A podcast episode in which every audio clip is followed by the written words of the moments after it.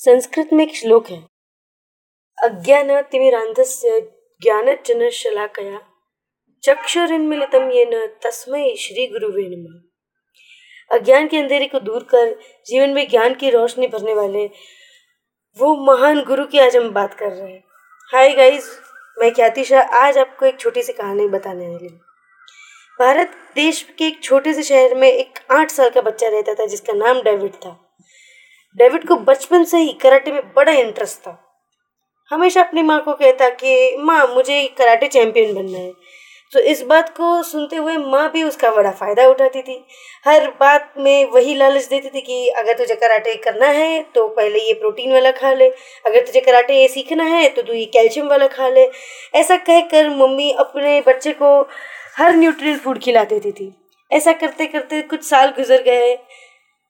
एक बार ऐसा हुआ कि चार साल के बाद जब वो डेविड बारह साल का हो चुका था तो मम्मी ने सोचा कि बच्चा सालों से कह रहा है कराटे के बारे में तो चलो अभी इस बच्चे को कराटे क्लास में दाखिला दिलवा ही देते हैं। आसपास के क्लासेस में कुछ यू पूछ परछ की। आसपास के क्लास में पूछ परछ करने के बाद अच्छे से क्लासेस ढूंढ के एक दिन माँ उस डेविड को कराटे क्लास में एडमिशन दिलवाने के लिए लेके जा रही थी। डेविड तो बड़ा खुश था, रास्ते में भी उछलता हुआ, वो अपने दोस्तों से चिल्लाता हुआ कहता जा रहा है, आज मैं कराटे करने सीखने जाने वाला हूँ, आज मैं कराटे क्लास ज्वाइन करने वाला हूँ। और ऐसे कूद कूदते हुए, उछलते हुए डेविड अपनी माँ के साथ कराटे क्लासेस की ओर चल दिया कराटे क्लास जाने से पहले रास्ते में ही एक दुर्घटना ऐसी हो गई कि डेविड अस्पताल पहुँच गया। ज़ोर से कार ने टक्कर दी और डेविड का हाथ कुचल गया। दो तीन दिन बाद जब ऑपरेशन के बाद डेविड की आँख अस्पताल में खुली, तब वो बड़ा मायूस था ये जान के कि उसका जो लेफ़्ट हैंड था, वो एल्बो की साइड से कट हो चुका है। वो बड़ा दुखी हुआ, रोने लगा उसकी माँ को देख के। उसकी माँ भी उसको दिलासा दे रही है कि, बच्चा, कोई बात नहीं दूसरा हाथ है, हम सब साथ है, टेंशन मत लो, अब कुछ करेंगे, हो जाएगा सब ठीक। ऐसे दिलासा देते हुए उसकी माँ भी अस्पताल से डेविड को घर लेके जाती है। कुछ दिनों बाद वही उनके बच्चे जो दोस्त थे, वो उसको चिढ़ाने लगे, अरे, ये कराटे सीखने वाला था, अब तो उसका हाथ भी नहीं रहा। ये सुन के डेविड को दिल में बहुत दर्द होता है, ये सोचता है कि मैं कभी कराटे नहीं कर पाऊँगा। एक बार उस डेविड ने अपनी माँ को कहा कि, मम्मी, मैं कराटे कर तो नहीं सकता, लेकिन चलो एक बार देखने तो जाते हैं कि मैंने क्या खोया है। उसकी माँ भी लाचार हो गई, उसको नाग नहीं कह पाई। एक बार उसको वो कराटे क्लास में लेके जाती है, जहाँ पे वो कंफर्म करके आई थी एडमिशन के लिए। बाहर से कोने से वो बच्चा जो है सबको कराटे करते हुए देख रहा है। पाँच मिनट हुई छः मिनट हुए वहीं पे रुका हुआ है वो डेविड, मास्टर जी की नज़र डेविड पे जाती है। मास्टर जी, अपने स्टूडेंट्स को मूव की प्रैक्टिस करने के लिए होमवर्क देकर वो आते हैं डेविड के पास और पूछते हैं, बच्चा, क्या हुआ? कराटे सीखना है। और तब देखते हैं कि उसका एक हाथ ही नहीं है। मायूस बच्चा मम्मी के सामने देखता है, उसकी माँ उसको लेके जाती है और मास्टर जी को कहती है, नहीं नहीं, बच्चे को सीखना नहीं है, कैसे सीख पाएगा? अभी उसका हाथ भी नहीं है, बस हम सिर्फ़ देख रहे थे। तब जो मास्टर जी है, अपने घुटनों के बल नीचे बैठते हैं और डेविड को पूछते हैं, बच्चा, सच में सीखना है कराटे? तो डेविड ने मासूमियत से कहा हाँ मुझे कराटे सीखना है। तो मास्टर जी कहते हैं, कल से सुबह आठ बजे आ जाओ। माँ हिचकिचाते हुए बोलती है कि, मास्टर जी क्यों मज़ाक कर रहे हो? पता है उसका हाथ नहीं है। उसको गलत होप मत दीजिए। ऐसी उम्मीद मत दीजिए कि जो कभी सच नहीं होने वाली। मास्टर जी उसकी मम्मी को दिलासा देते हुए कहते हैं कि, कोई बात नहीं, उसको भेजो कल आठ बजे, फिर बात करते हैं।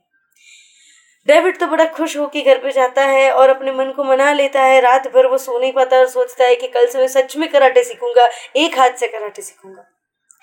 सुबह आठ बजे कराटे क्लास पहुँच जाता है और बाकी सब स्टूडेंट की बाजू में जाके खड़ा हो जाता है कि मास्टर जी, मैं आ चुका हूँ। मास्टर जी जैसे इग्नोर ही करते हुए बाकी सब बच्चों को सिखाते हैं और डेविड के ऊपर बिल्कुल भी नज़र नहीं देते। डेविड एक साइड में खड़ा होकर देख रहा है, उसकी एक्साइटमेंट कंट्रोल नहीं हो रही है, फिर भी वो एक साइड में एक अच्छे स्टूडेंट की तरह बैठा हुआ है। एक घंटा हो गया मास्टर जी ने बाकी सब स्टूडेंट को बोल दिया, घर पे जाइए। डेविड को भी कह दिया, आप जाइए घर पे। डेविड बोला कि, सर, आप मुझे आपने कुछ सिखाया नहीं मुझे। मास्टर जी ने बोला, कल फिर आना।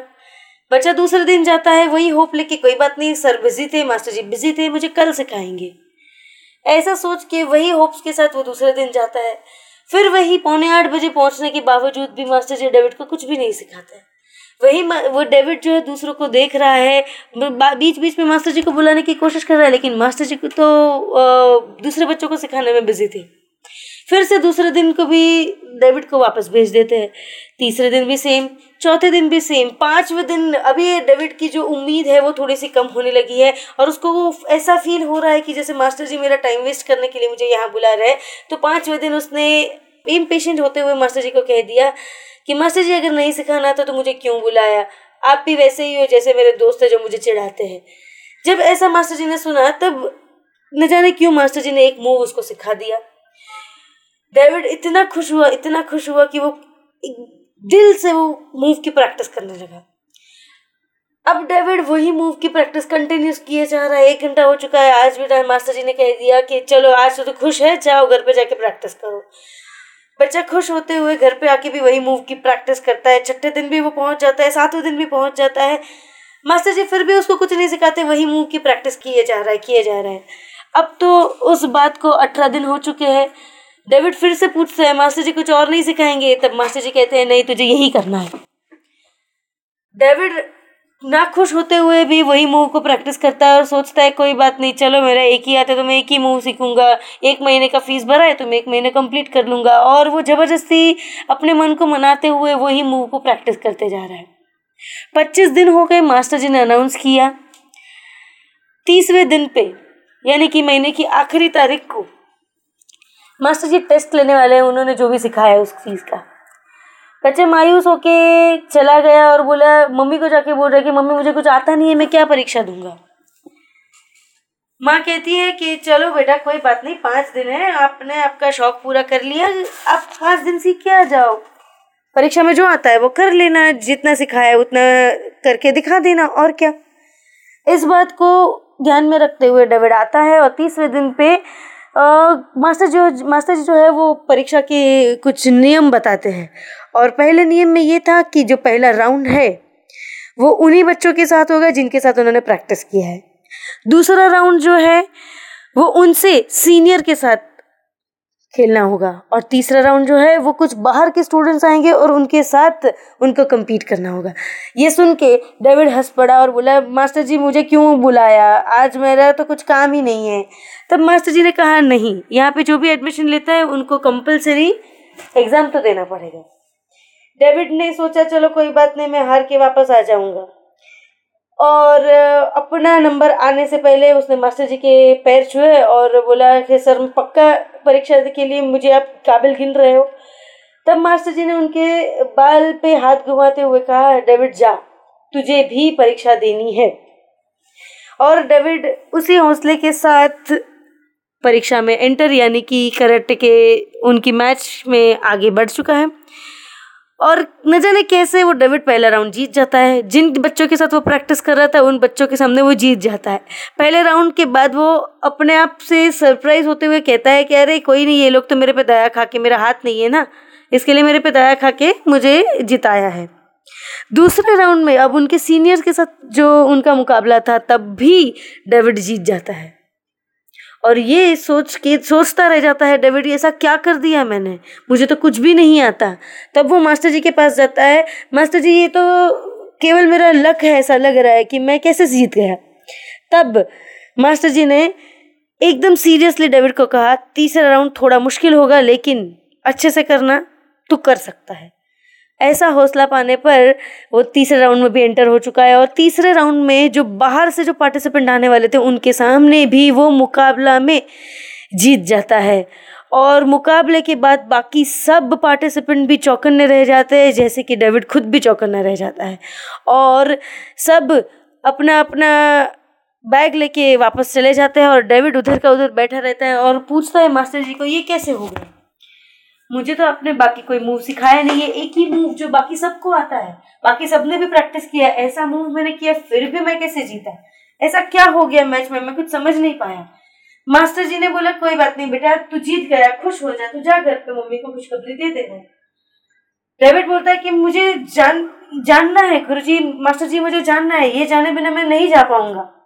तो मास्टर जी उस बच्चे को, उस डेविड की क्यूरियोसिटी को ध्यान में रखते हुए कहते हैं ये मूव जो बाकी सबको आता है, एकदम बेसिक मूव है कराटे का लेकिन इस मूव की एक खासियत है, उस मूव को काउंटर मूव करने के लिए, यानी कि काउंटर अटैक करने के लिए एक ही तरीका है।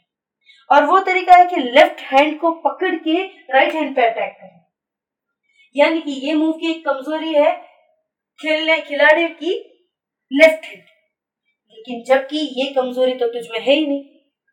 यानी कि जब तेरा कोई लेफ़्ट हैंड पकड़ ही नहीं पाएगा तो राइट पे अटैक नहीं कर पाएगा, और जब राइट पे अटैक नहीं कर पाएगा सामने वाले जीत नहीं पाएगा। ये बात सुन के डेविड की आँखों से आँसू बहने लगे, और वो कहने लगा, मैं आज तक मेरे अपाहिज होने पर, मेरे एक हाथ ना होने पर अपने आप को कमज़ोर मानता था। मैं मानता था मैं नॉर्मल नहीं हूँ, मैं कुछ कम हूँ, मैं मैं लोगों की तरह परफेक्ट नहीं हूँ, लेकिन आज आपने मेरे इस इम्परफेक्शन को एक ताकत बना दी है। कोई नहीं देख पाया इस ताकत को। कोई दोस्त नहीं, कोई टीचर्स नहीं, कोई रिश्तेदार नहीं। मैं खुद उस ताकत को नहीं देख पाया जिस खूबी को आपने पहचाना और आपने उसमें मास्टरी दिलाई। तो इस एक छोटी सी कहानी, ये हमें बहुत कुछ सिखाई जाती है। ये डेविड को हमें अपने आप में देखना है। हमें बहुत सी कमजोरियाँ होती है। हम जिस कमजोरियों के दम पे हम कदम नहीं उठाते हम अगर एक लाइफ में मेंटर रख दे सो वो मेंटर ही हमें गाइड करता है। गुरु ही हमें हमें से सच्चा, सच्चे अज्ञानता को दूर करके ज्ञान की रोशनी फैलाता है। वो एक गुरु ही होता है जो हमारी कमियों को, हमारी कामयाबी में बदलता है। एक गुरु ही होता है जो हमारा सच में हित चाहने वाला होता है और एक गुरु ही होता है जो हमें हर मुसीबत में सामना करना सिखाता है। सो आज इस गुरु पूर्णिमा के अवसर पर मैं आप सबको एक और बात कहना चाहती हूँ, और वो है कि ज़िंदगी हमें बहुत कुछ सिखाती है, कभी हंसाती है, कभी रुलाती है, काफ़ी सारे लोग हमारी ज़िंदगी में आते हैं। और कभी हार से, कभी जीत से, कभी हंस के, कभी ताना दे के हमें बहुत कुछ सिखाते हैं उन सबको। आज अपने तह दिल से गुरु पूर्णिमा विश कीजिए, और लाइफ में अगर आपने मेंटोर नहीं रखा तो प्लीज़ मेंटोर रखिए, क्योंकि जीतने के लिए हमें जीत कदम बढ़ाने की ज़रूरत होगी और वो कदम बढ़ाने के लिए हमें हौसले की और वो हौसला देने के लिए हमें गुरु की आवश्यकता ज़रूर होगी। Happy Guru Purnima everyone